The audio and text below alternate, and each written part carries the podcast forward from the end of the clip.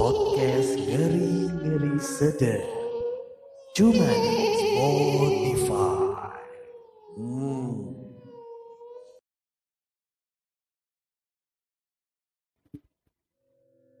Hola Diablos, buongiorno, Diablo, Esperando, Mamito, Extrajos campur ciwo. Ya. Selamat datang kembali di podcast ngeri-ngeri sedap. Eh Anda jangan ketawa dong, ini podcast serem. Kita harus jaga wibawa podcast ini bangsat. Ya selamat datang kembali di podcast ngeri-ngeri sedap bersama gua Haidar Hamim dan rekan gua Tommy Simanjuntak. Ya. Nah, seperti biasa di sini kita akan share soal cerita-cerita yang menyeramkan pastinya untuk kalian semua ya Tom ya. Iya betul. Anda jangan betul-betul bantuin saya ngomong dong. Iya. ya. Betul sekali. Nah, Kalau kemarin kan kita udah dua episode ya. Hmm, episode Nah, yang terakhir yang kedua itu yang hantu Belanda ya. benar. Yang hantu Belanda yang kedua terakhir. Nah, sekarang adalah episode berapa? Yang selanjutnya yang ketiga. Oke. OTW gitu. episode 1 juta. Nah, jadi buat yang belum tahu nih ya teman-teman di sini pendengar, kita tuh punya target. Jadi kita ber, eh, menargetkan di akhir bulan Desember kita akan mencetak sekitar ya di kita aja nggak banyak banyak 2 juta episode. ya setidaknya sampai kita ngobrol ya rahang kita patah. ya. Ada jangan tertawa dong, eh. ya, ya pokoknya kita sangat bersemangat sekali lah menghibur kalian semua. Terakhir pokoknya kan yang episode hantu Belanda ya. Hantu Belanda. Nah gini dar nih buat di cerita-cerita mistis, Ya. lu sering nggak kayak lu denger kayak hantu Jepang, Hantu Jepang ya, Cina, Cina ya. hantu Belanda kan sering Iya. kan kayak, kayak, kayak mungkin kuburan Belanda lah Oh, atau gini gini gini. penjajahan. Iya iya iya iya iya. Nah, lu pernah nggak denger hantu Senegal? Oh iya, Anda pernah nggak mendengar adanya hantu Butan? Enggak, enggak bener bener. Kenapa nggak ada hantu Senegal ya? Atau hantu iya ya. Kuwait? di sana tidak ada hantu kalau di Kuwait, ya. ada yang rudal. Ya. Nggak. Tapi saya ya sebenarnya gue juga bingung ya. Kenapa Apa ya? Tidak ada hantu Senegal gitu ya. Ya misalkan kayak lu di kampus lu kan misalnya ada yang atau enggak di sekolah lu ada yang kesurupan nih, kesurupan hantu Belanda bukan hantu Senegal misalnya. Iya iya iya iya. Belum ada. Mungkin di Senegal itu em, orang-orangnya itu pada ini kali ya, pada berani kan. Oke. Makanya kayak hantu Jadi emang- nggak nongol. kan. Nggak bisa kejawab lah ya. Iya, jadi agak-agak sulit sebenarnya. Nah, buat sekarang nih kita ada Apa? yang ngirim cerita. oh Ya, iya nah, benar. Jadi kita bakal bacain dari Ini tuh seorang pria ah, ah. yang inisial tuh I, Ijal. Oh. Ah, Tidak Ijal. usah diinisialin dong. Oh tidak bisa Oh gitu kan Ijal kan. Ini Bang Ijal kan. Bang Ijal. Bang Ijal TV kan. Bukan. Oh, bukan. Bukan. Oh, bukan. Itu beda lagi. Oh, beda beda. Gue kira yang Bang Ijal TV yang ada yang gendutnya tuh si Vicky. Beda beda. Oh gitu. Kalau Mung- gitu Mudah-mudahan nih menarik, menghibur dan menyeramkan yang pasti. Iya, biar bisa menemani malam-malam gelap lu ya para pendengar. Malam Jumat dengerin. Bener. Sikat, Dar. Iya. Malam Jumat itu lebih baik dengerin podcast kita ya daripada Ah. Anda gitu-gituan kan gitu-gituan tuh maksudnya ya pergi ke bar gitu Nah. mabuk-mabukan gak usah lah. Hindari hal-hal kayak gitulah. Oke, kalau gitu langsung aja ya. Bacakan, sikat. Aduh, ini Bang Ijal ini kayak bikin eh, ini ya bab 3 skripsi ya. Ini Bab ada, dua dong, ini ada pendahuluan ya. 18 paragraf. Oke, Alhamdulillah lah berarti ya. alhamdulillah ya. Dan sebenarnya gua ada nih sebelum kita ini ya, gua gua bacain ininya ya ceritanya. Hmm. Gue tuh sebenarnya bingung tuh. Kenapa? Kenapa ada orang ya serajin Bang Ijal yang mau meng- mengetik 18 paragraf untuk dua onggok daging seperti kita. Menarik mungkin. Menarik Ya, terima kasih buat Bang Ijal. Yes, terima kasih buat Bang Ijal yang sudah mengirimkan ceritanya ke kita ya. Oh Oke. gitu langsung saja. Penasaran kan mas pendengar nih? Ini udah kayak bukan podcast serem nih, tidak ada wibawa. Udah kalau gitu langsung saja lah. Oke. Perkenalkan nama gue Ijal. Gue mau cerita tentang pengalaman gue yang ngeri-ngeri sedep lah. Pengalaman yang bisa dibilang horor pas gue naik gunung gede di tahun 2018 bersama kedua temen gue yaitu Alung dan Risma. Awal mulanya Risma minta temenin gue naik gunung eh, naik ke gunung gede via Putri lintas ke Cibodas. Gue okein lah buat temenin dia naik. Akhirnya gue nyari temen lagi biar gue nggak berdua doang naiknya biar ramean. Cuman karena waktu itu gue naik eh, hari biasa ya hari Jumat pada nggak ada yang bisa kecuali si Alung ini. Nah akhirnya kita persiapin tuh semuanya ya dan kumpullah kita di rumahnya si Alung di Cibubur. Agak jauh ya. Karena biar tengah-tengah gitu ya dan aksesnya juga gampang ke Gunung Gede Pangrango. Karena si Risma rumahnya di Rempoa gua di Keranggan dan si Alung di Cibubur. Ya kalau ini nggak tengah-tengah dong mas. Ini tuh agak ke pinggir ini lebih memihak kepada anda ya si Alung. Oke. Selanjutnya setelah ngecek perlengkapan dan peralatan udah nih udah lengkap semua kan? Nah berangkatlah kita hari Kamis jam 8 malam gitu kan? Dengan naik sepeda motor ke base camp warung yang di Cibodas. Karena kita mau lintas turun di Cibodas kita parkir deh tuh motor di Cibodas besok paginya. Baru sewa angkot buat ke base camp Putri oke. Sebelum sampai di base camp Cibodas kita siapin dulu tuh logistik yang belum lengkap. Mampirlah kita ke warung sejuta umat pendakian yaitu Indomaret bisa aja loh. Selanjutnya pas lagi beli cemilan-cemilan dan air si Risma bilang ke gua kak gue lagi dapet nih. Ini maksudnya dapet tuh menstruasi ya. Pas dia bilang eh, kayak gitu gue dalam hati langsung bilang waduh udah mau sampai BC lagi. BC apa sih? Oh base camp. Gak mungkin kalau batal. Karena karena gue takut aja gitu kan dengan kondisi baru hari pertama eh, hari pertama dapat gitu ya takut drop fisiknya dan mitos-mitos terkait wanita lagi head kan kalau pas naik gunung tuh agak-agak menyeramkan ya akhirnya gue bilang ke si Risma ya udah bawa aja pembalut cadangan. Jangan sembarangan atau jorok nanti di sana ya dan mastiin fisik dia juga. Akhirnya setelah kita lanjut eh, menuju ke base camp di Cibodas untuk istirahat dan paginya siap-siap buat ke base camp Putri setelah semua selesai diurus dengan semangat 45 karena waktu itu juga udah lama gak liburan ya dan kaki udah gatel banget buat naik lagi. Berangkatlah kita mulai mendaki sekitar pukul 9 pagi. Saking semangatnya sampai lupa untuk berdoa sebelum mulai jalan. Ya ampun. Sebelum sampai di pos 3 gue bilang ke yang lain kok tambah berat ya keril gue sambil dengan bercanda dan meminta istirahat akhirnya gue juga baru ingat eh, kalau kita belum sempat berdoa nih di bawah barulah pas istirahat kita berdoa dulu sebelum lanjut lagi berjalan. Oke emang berdoa itu penting ya. Lalu kita sugestiin diri. Ya kalau eh, kalau keril gua tambah berat karena gua kecapean. Dan jalur udah mulai nanjak terus nih gak ada ampun. Dan akhirnya kita jalan lagi dan semua udah kembali normal biasa-biasa aja waktu itu yang naik eh, ke gede via putri juga nggak rame banget. Bisa dibilang sepi lah. Nggak kayak pas naik eh, weekend ya. Karena gue naik di hari Jumat. Setapak demi setapak kami mulai naik. Walau pelan-pelan yang penting sampai dengan selamat. Sampai di pos simpang meleber kita kenalan sama pendaki asal Tangerang. Dia berjumlah tujuh orang tiga cewek empat cowok.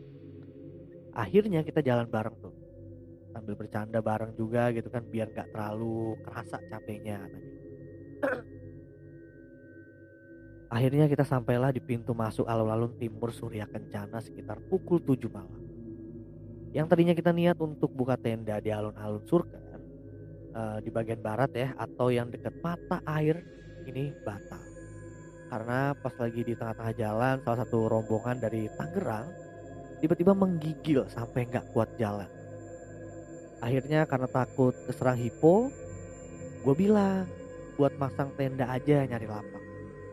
Akhirnya kami masang tenda. Dan cuma ada tiga tenda yaitu dua tenda rombongan dari Tangerang dan satu lagi tenda rombongan gua. Tenda rombongan gua emang agak jauh nih dari rombongan Tangerang karena emang nyari lapak yang datar dan gak ada batu eh, lumayan susah makanya berjarak kurang lebih 5 meteran dari tenda mereka. Dan mulailah gua dan Alung masang tenda nih. Dan habis itu langsung bersih-bersih ganti pakaian buat istirahat. Oke. Setelah masak-masak, bikin kopi dan nikmatin malam di surga ala-ala pendaki, akhirnya kita bertiga bergegas buat istirahat. Nah, kejadian aneh yang belum pernah gue alami di Surken, yaitu ada babi di Surken. Entah emang ada babi di Surken atau karena waktu itu kita masang tenda eh, nggak di bagian barat gitu ya. Tapi selama beberapa kali gue ke Surken nggak pernah tuh nemuin babi.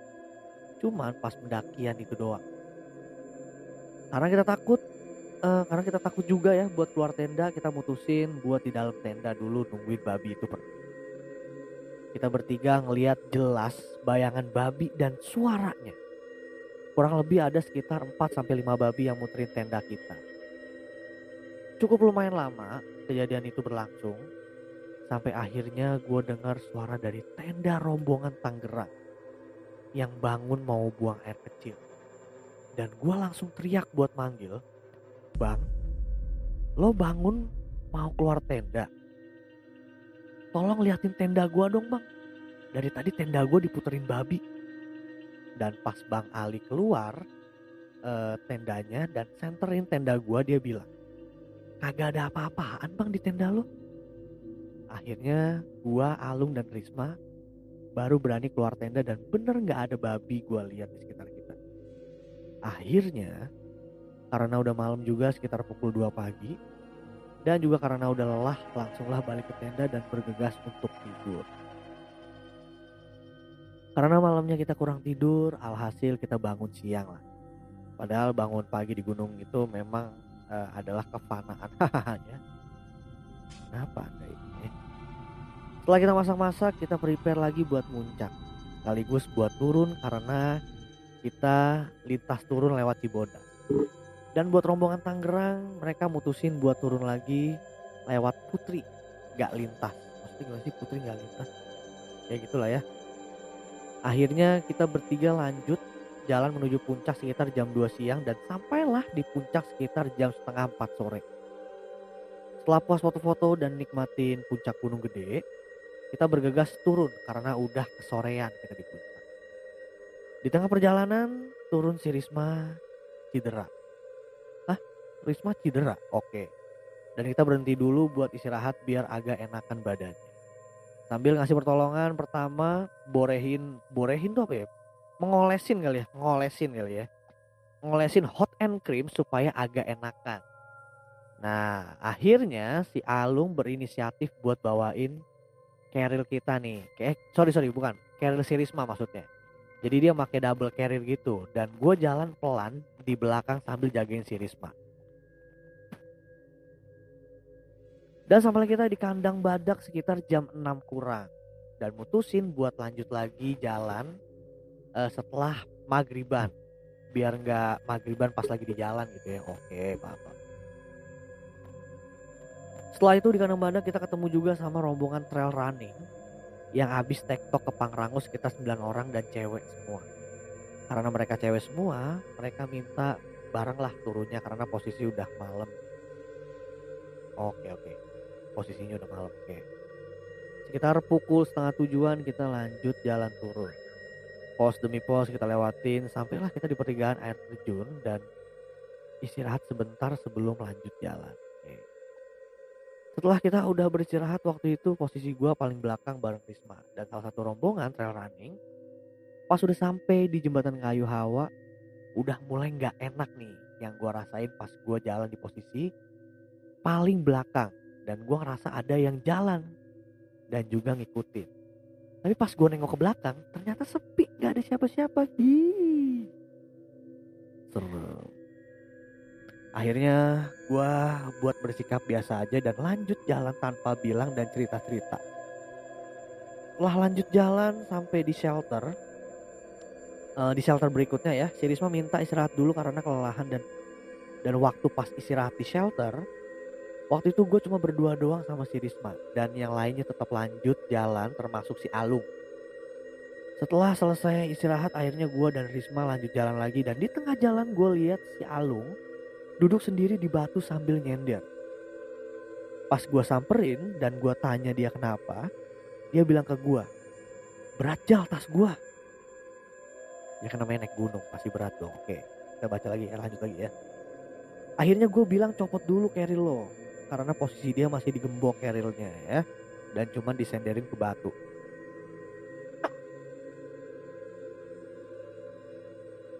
Pas lagi istirahat posisi waktu si Risma lagi duduk dan tiba-tiba terjungkal pengen jatuh ke belakang seperti ada yang narik. Uh.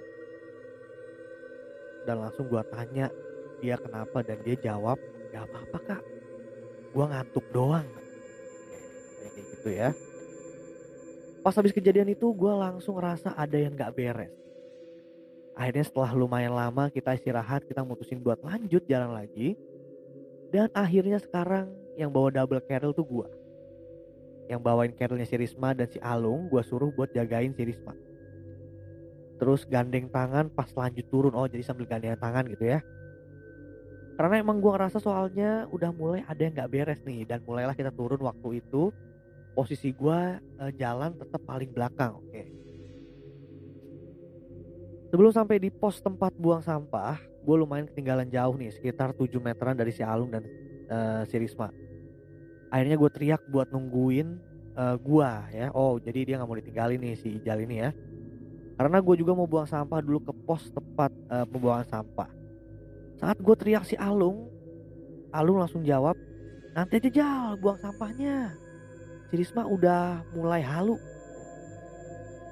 Dan bener aja, dari belakang gua uh, lihat ke arah Risma, dia udah mulai ngeliat kiri kanan. Habis itu dia langsung muterin pelan, pelan-pelan palanya ke belakang ke arah gua dan senyum lebar sambil natap gua dengan matanya yang melotot dengan tatapan kosong. Akhirnya gue langsung kayak nggak sadar lari nyamperin si Risma. Gue langsung pegang tangannya dan juga megang kepalanya sambil gue bacain doa. Dan si Risma langsung teriak keras. Ngel, ngelengkin, ngelengking. Oke, teriak keras ngelengking seperti Neng Kunti. Dan dia langsung pingsan gak sadarin diri. Dan gue pun ngerasa kayak ada yang dorong sampai gue jatuh ke belakang. Singkat cerita, si Risma langsung digendong sama ranger yang nyamperin kami bertiga dibawa uh, dan oke, okay, yang nyamperin kami bertiga dan langsung dibawa ke pos terdekat di sana. Setelah dibawa ke pos, si Risma udah mulai sadar dan pelan-pelan udah mulai bisa diajak ngobrol. Akhirnya dia gue bikinin tes uh, teh anget ya, sambil gue bacain doa. Pas gue mau ngasih ke Risma, pas gue ajak ngobrol gitu ya, dia nggak mau ngelihat ke arah gue. Malah buang muka dan teh yang gue kasih dia nggak mau minum. Dan mulailah tuh dia mulai kemasukan lagi. Senyum lebar dan tatapannya kosong kembali. Dan setelah didoain kembali Risma akhirnya sadar uh, sadar kembali ya dan dia bilang, kak gue takut kak. Dan setelah gue coba nenangin akhirnya salah satu ranger yang bantuin bilang, Mas dibawa aja ke bawah ke sekretariat. Biasanya kalau udah dibawa ke bawah udah bakalan hilang. Akhirnya setelah si Risma udah mulai tenang, pindahlah kita ke bawah. Ke sekretariat buat istirahat. Dan alhamdulillah udah bener-bener hilang gangguannya. Dan si Risma udah kembali normal, gak masukkan lagi. Dan kita mutusin buat tidur dulu di sekretariat dan buat balik keesokan harinya. dan cerita pun sama. Oh, Huh, huh. ngeri-ngeri juga lah ya. Ngeri-ngeri sedap, seperti podcast kita ya. Nah, jadi gimana nih Tom? Tadi kan gue udah cerita kan. Hmm. Jadi dia ini nanjak berberapa berempat ya? Bertiga dong. Eh bertiga ya? Iya. Si Cewek satu. kan. Ijal, Risma sama si Alung. Nah, Dalam kondisi menstruasi lah ceweknya lah. benar benar. Nah, ketika sebenarnya sebenarnya eh, mereka tuh mungkin karena nggak berdoa kali ya? Apa gimana ya? mungkin lebih ke ceweknya mungkin karena emang lagi Oh lagi mes, lagi nggak suci karena gitu kan ya? emang gunung sensitif Mitosnya, banget mitosnya. sensitif banget tuh kayak hal-hal yang kayak cewek lagi dapet gitu kan Oke. mungkin diikutin gitu kan Oh bisa jadi. iya mungkin kan sampai sampai kesurupan juga kan itu kan Iya iya iya. jadi kayak ada suara lengkingan gitu kan tadi si Jel bilang kan nah mungkin mm, saran aja kali ya buat Teman-teman beberapa di sini. pendaki ya Heeh. teman-teman pendaki itu mungkin kalau yang lagi mens gitu kan ya jangan dipaksa buat nanjak sih Iya iya iya. mungkin karena udah telanjur kali itu Iya, ya si. Jel ya jadi Karena takutnya malah fatal kayak tadi ya. Mm, Tapi nyeramin banget loh maksud gua. Dia nih udah mulai ngerasa kerasukan kayaknya pas udah ini ya maksud gua pas lagi perjalanan itu ya. mm, kayak rela berat soalnya soalnya kan lu di gunung nih Iya. sepi kan hutan Aha. dan lu kesurupan siapa yang bantuin lu Iya sih. Maksudnya lu mau ke abah mana gitu kan ke abah mana gitu ya Iya, buat lu mau ke tabib mana gitu kan? iya Masuk mau ke ini. kalau teman lu ada yang bisa nyembuhin sih nggak masalah Iya sih, itu sih sebenarnya repotnya Nah. itu sih. kalau ijal nyembuhinnya pakai doa makan yang ada lapar itu hantunya nanti iya iya. yang ngeri itu maksudnya Iya di, sih benar di hutan kan apalagi Iya. malam di hutan gelap gitu kan serem Tapi tadi tuh apa? Si Rismanya itu kesurupannya itu dia sempat ini ya, maksudnya sempat senyum lebar gitu ya. iya melengking suaranya kan tadi kayak kunti Oh, gitu kan sama Sama. mungkin kayak Keril itu kayak ada yang dudukin kali ya berat gitu kan Oh gitu. Emang oh iya tadi bisa Keril jadi ya. berat gitu Mending kalau didudukin. Kalau dikosin gimana? mungkin dalam Kerilnya banyak besi jadi berat Mungkin dia ke sana abis eh, mengeksplor batu-batu koral. mungkin dia berat iya sih. Emang memang emang kayak gitu ya. mungkin dia Tapi kan emang Keril tuh berat, Iya, tapi berat. beratnya nggak umum gitu maksudnya. mungkin nggak umum kali atau dia lupa ada temannya lagi yang dibawa ke situ tapi naik Keril jadi dia berempat gitu jangan-jangan lupa Iya, jangan dia lupa. Tahu-tahu keponakannya ke bawah. jadi emang agak-agak bahaya sih kalau Hmm. cewek itu gitu kan. cewek lagi mens tuh naik gunung tuh waduh Iya sih, memang harus Serem, dalam cuy. keadaan eh, baik ya maksudnya keadaan bersih.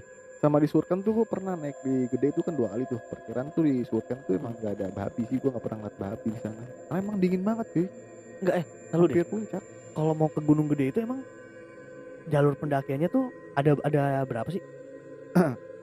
gue kurang tahu sih cuman kalau Yang ah, paling i- pengalaman ya biasanya biasanya kalau orang tuh le- lewat Cibodas, Cibodas. Putri gitu sih. Mungkin, ada ada ada jalur lain atau gimana kan? Mungkin dia kan lintas tuh, dia Iya, naik iya. dari jalur Putri turun lewat Cibodas gitu. Oh, Nggak balik lagi. Biasanya ada yang dari Cibodas iya iya iya. naik turun ke Cibodas lagi. Tapi ini tuh maksudnya jalur Surken tuh sur, sur, Surya Kencana sih itu yang deket kebun raya apa gimana?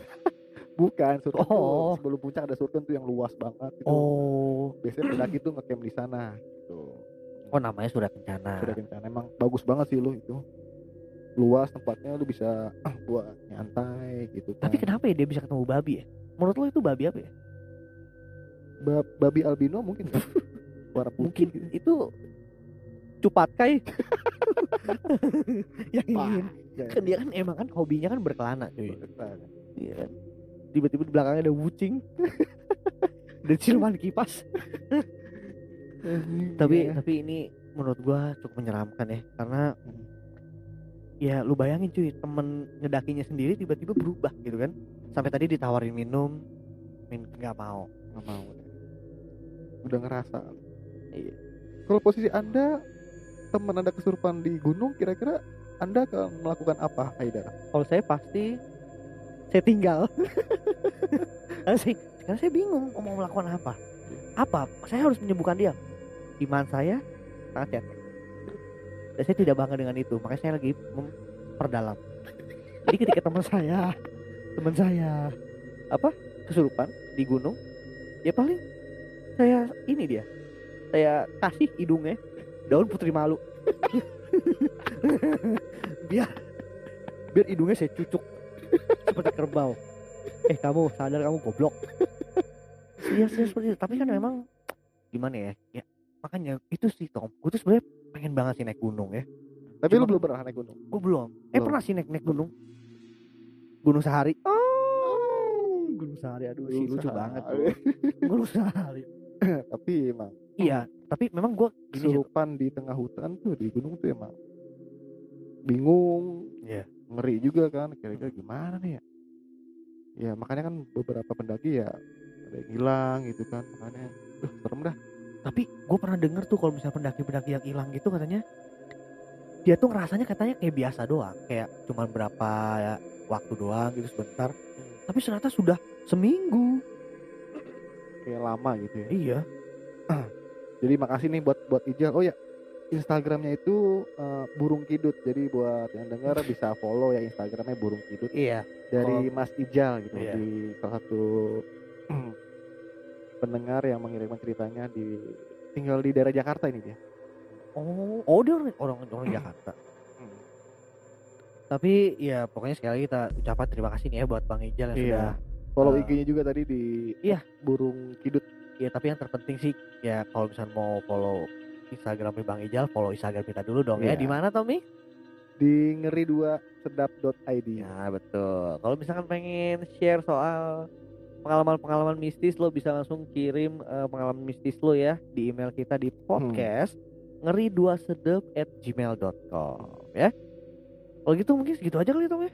Ya, Dan menurut gue itu cukup bikin kita merinding lah ya. iya, nanti mungkin akan kita berikan beberapa cerita yang menarik Benar lagi benar ya. benar benar. Entah di gunung, entah di laut, Iya. atau di langit, di mana pun lah yang Iya. serem-serem lah.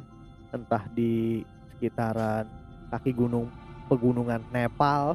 Nepal. Ya pokoknya terima kasih banyak nih teman-teman di sini yang sudah mendengarkan podcast kita ya. Hmm. Jangan lupa untuk follow ya dan nyalakan loncengnya biar selalu dapat notifikasi dari kita. Oh iya nih, sebelum kita apa namanya? Sebelum kita udahin nih podcast ini, gue pengen ngasih tahu dulu nih buat lo semua kalau misalnya lo pengen bikin podcast kayak kita juga, gampang banget ya caranya lo langsung aja download Anchor di Google Store dan Play Store. Hmm. Itu gampang banget lo tinggal download habis itu lo install, udah deh lo bisa langsung bikin podcast lo di Anchor. Kenapa harus Anchor? Karena Anchor sudah terintegrasi langsung dengan Spotify. Jadi lu udah gak usah bingung-bingung lagi deh. kayak Sangat gitu. gampang dan mudah sekali ya. Bener banget Tommy, Anchor sahabat kita. Kalau gitu, apa lagi? Lu mau ngomong apa lagi? Cukup lah. Itu aja. Serem cuy, udah malam cuy.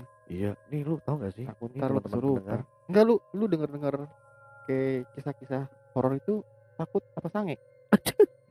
Saya lebih ke kena gangguan panik dan kesurupan ya. Kalau gitu, kalau gitu terima kasih banyak ya teman-teman pendengar di sini yang sudah mendengarkan podcast ngeri-ngeri sedep. Jangan lupa nantikan episode-episode berikutnya. Yes. Kalau gitu, gua Haidar Hamim pamit. Dan Tommy cabut. Ya oke, kalau gitu, bye bye.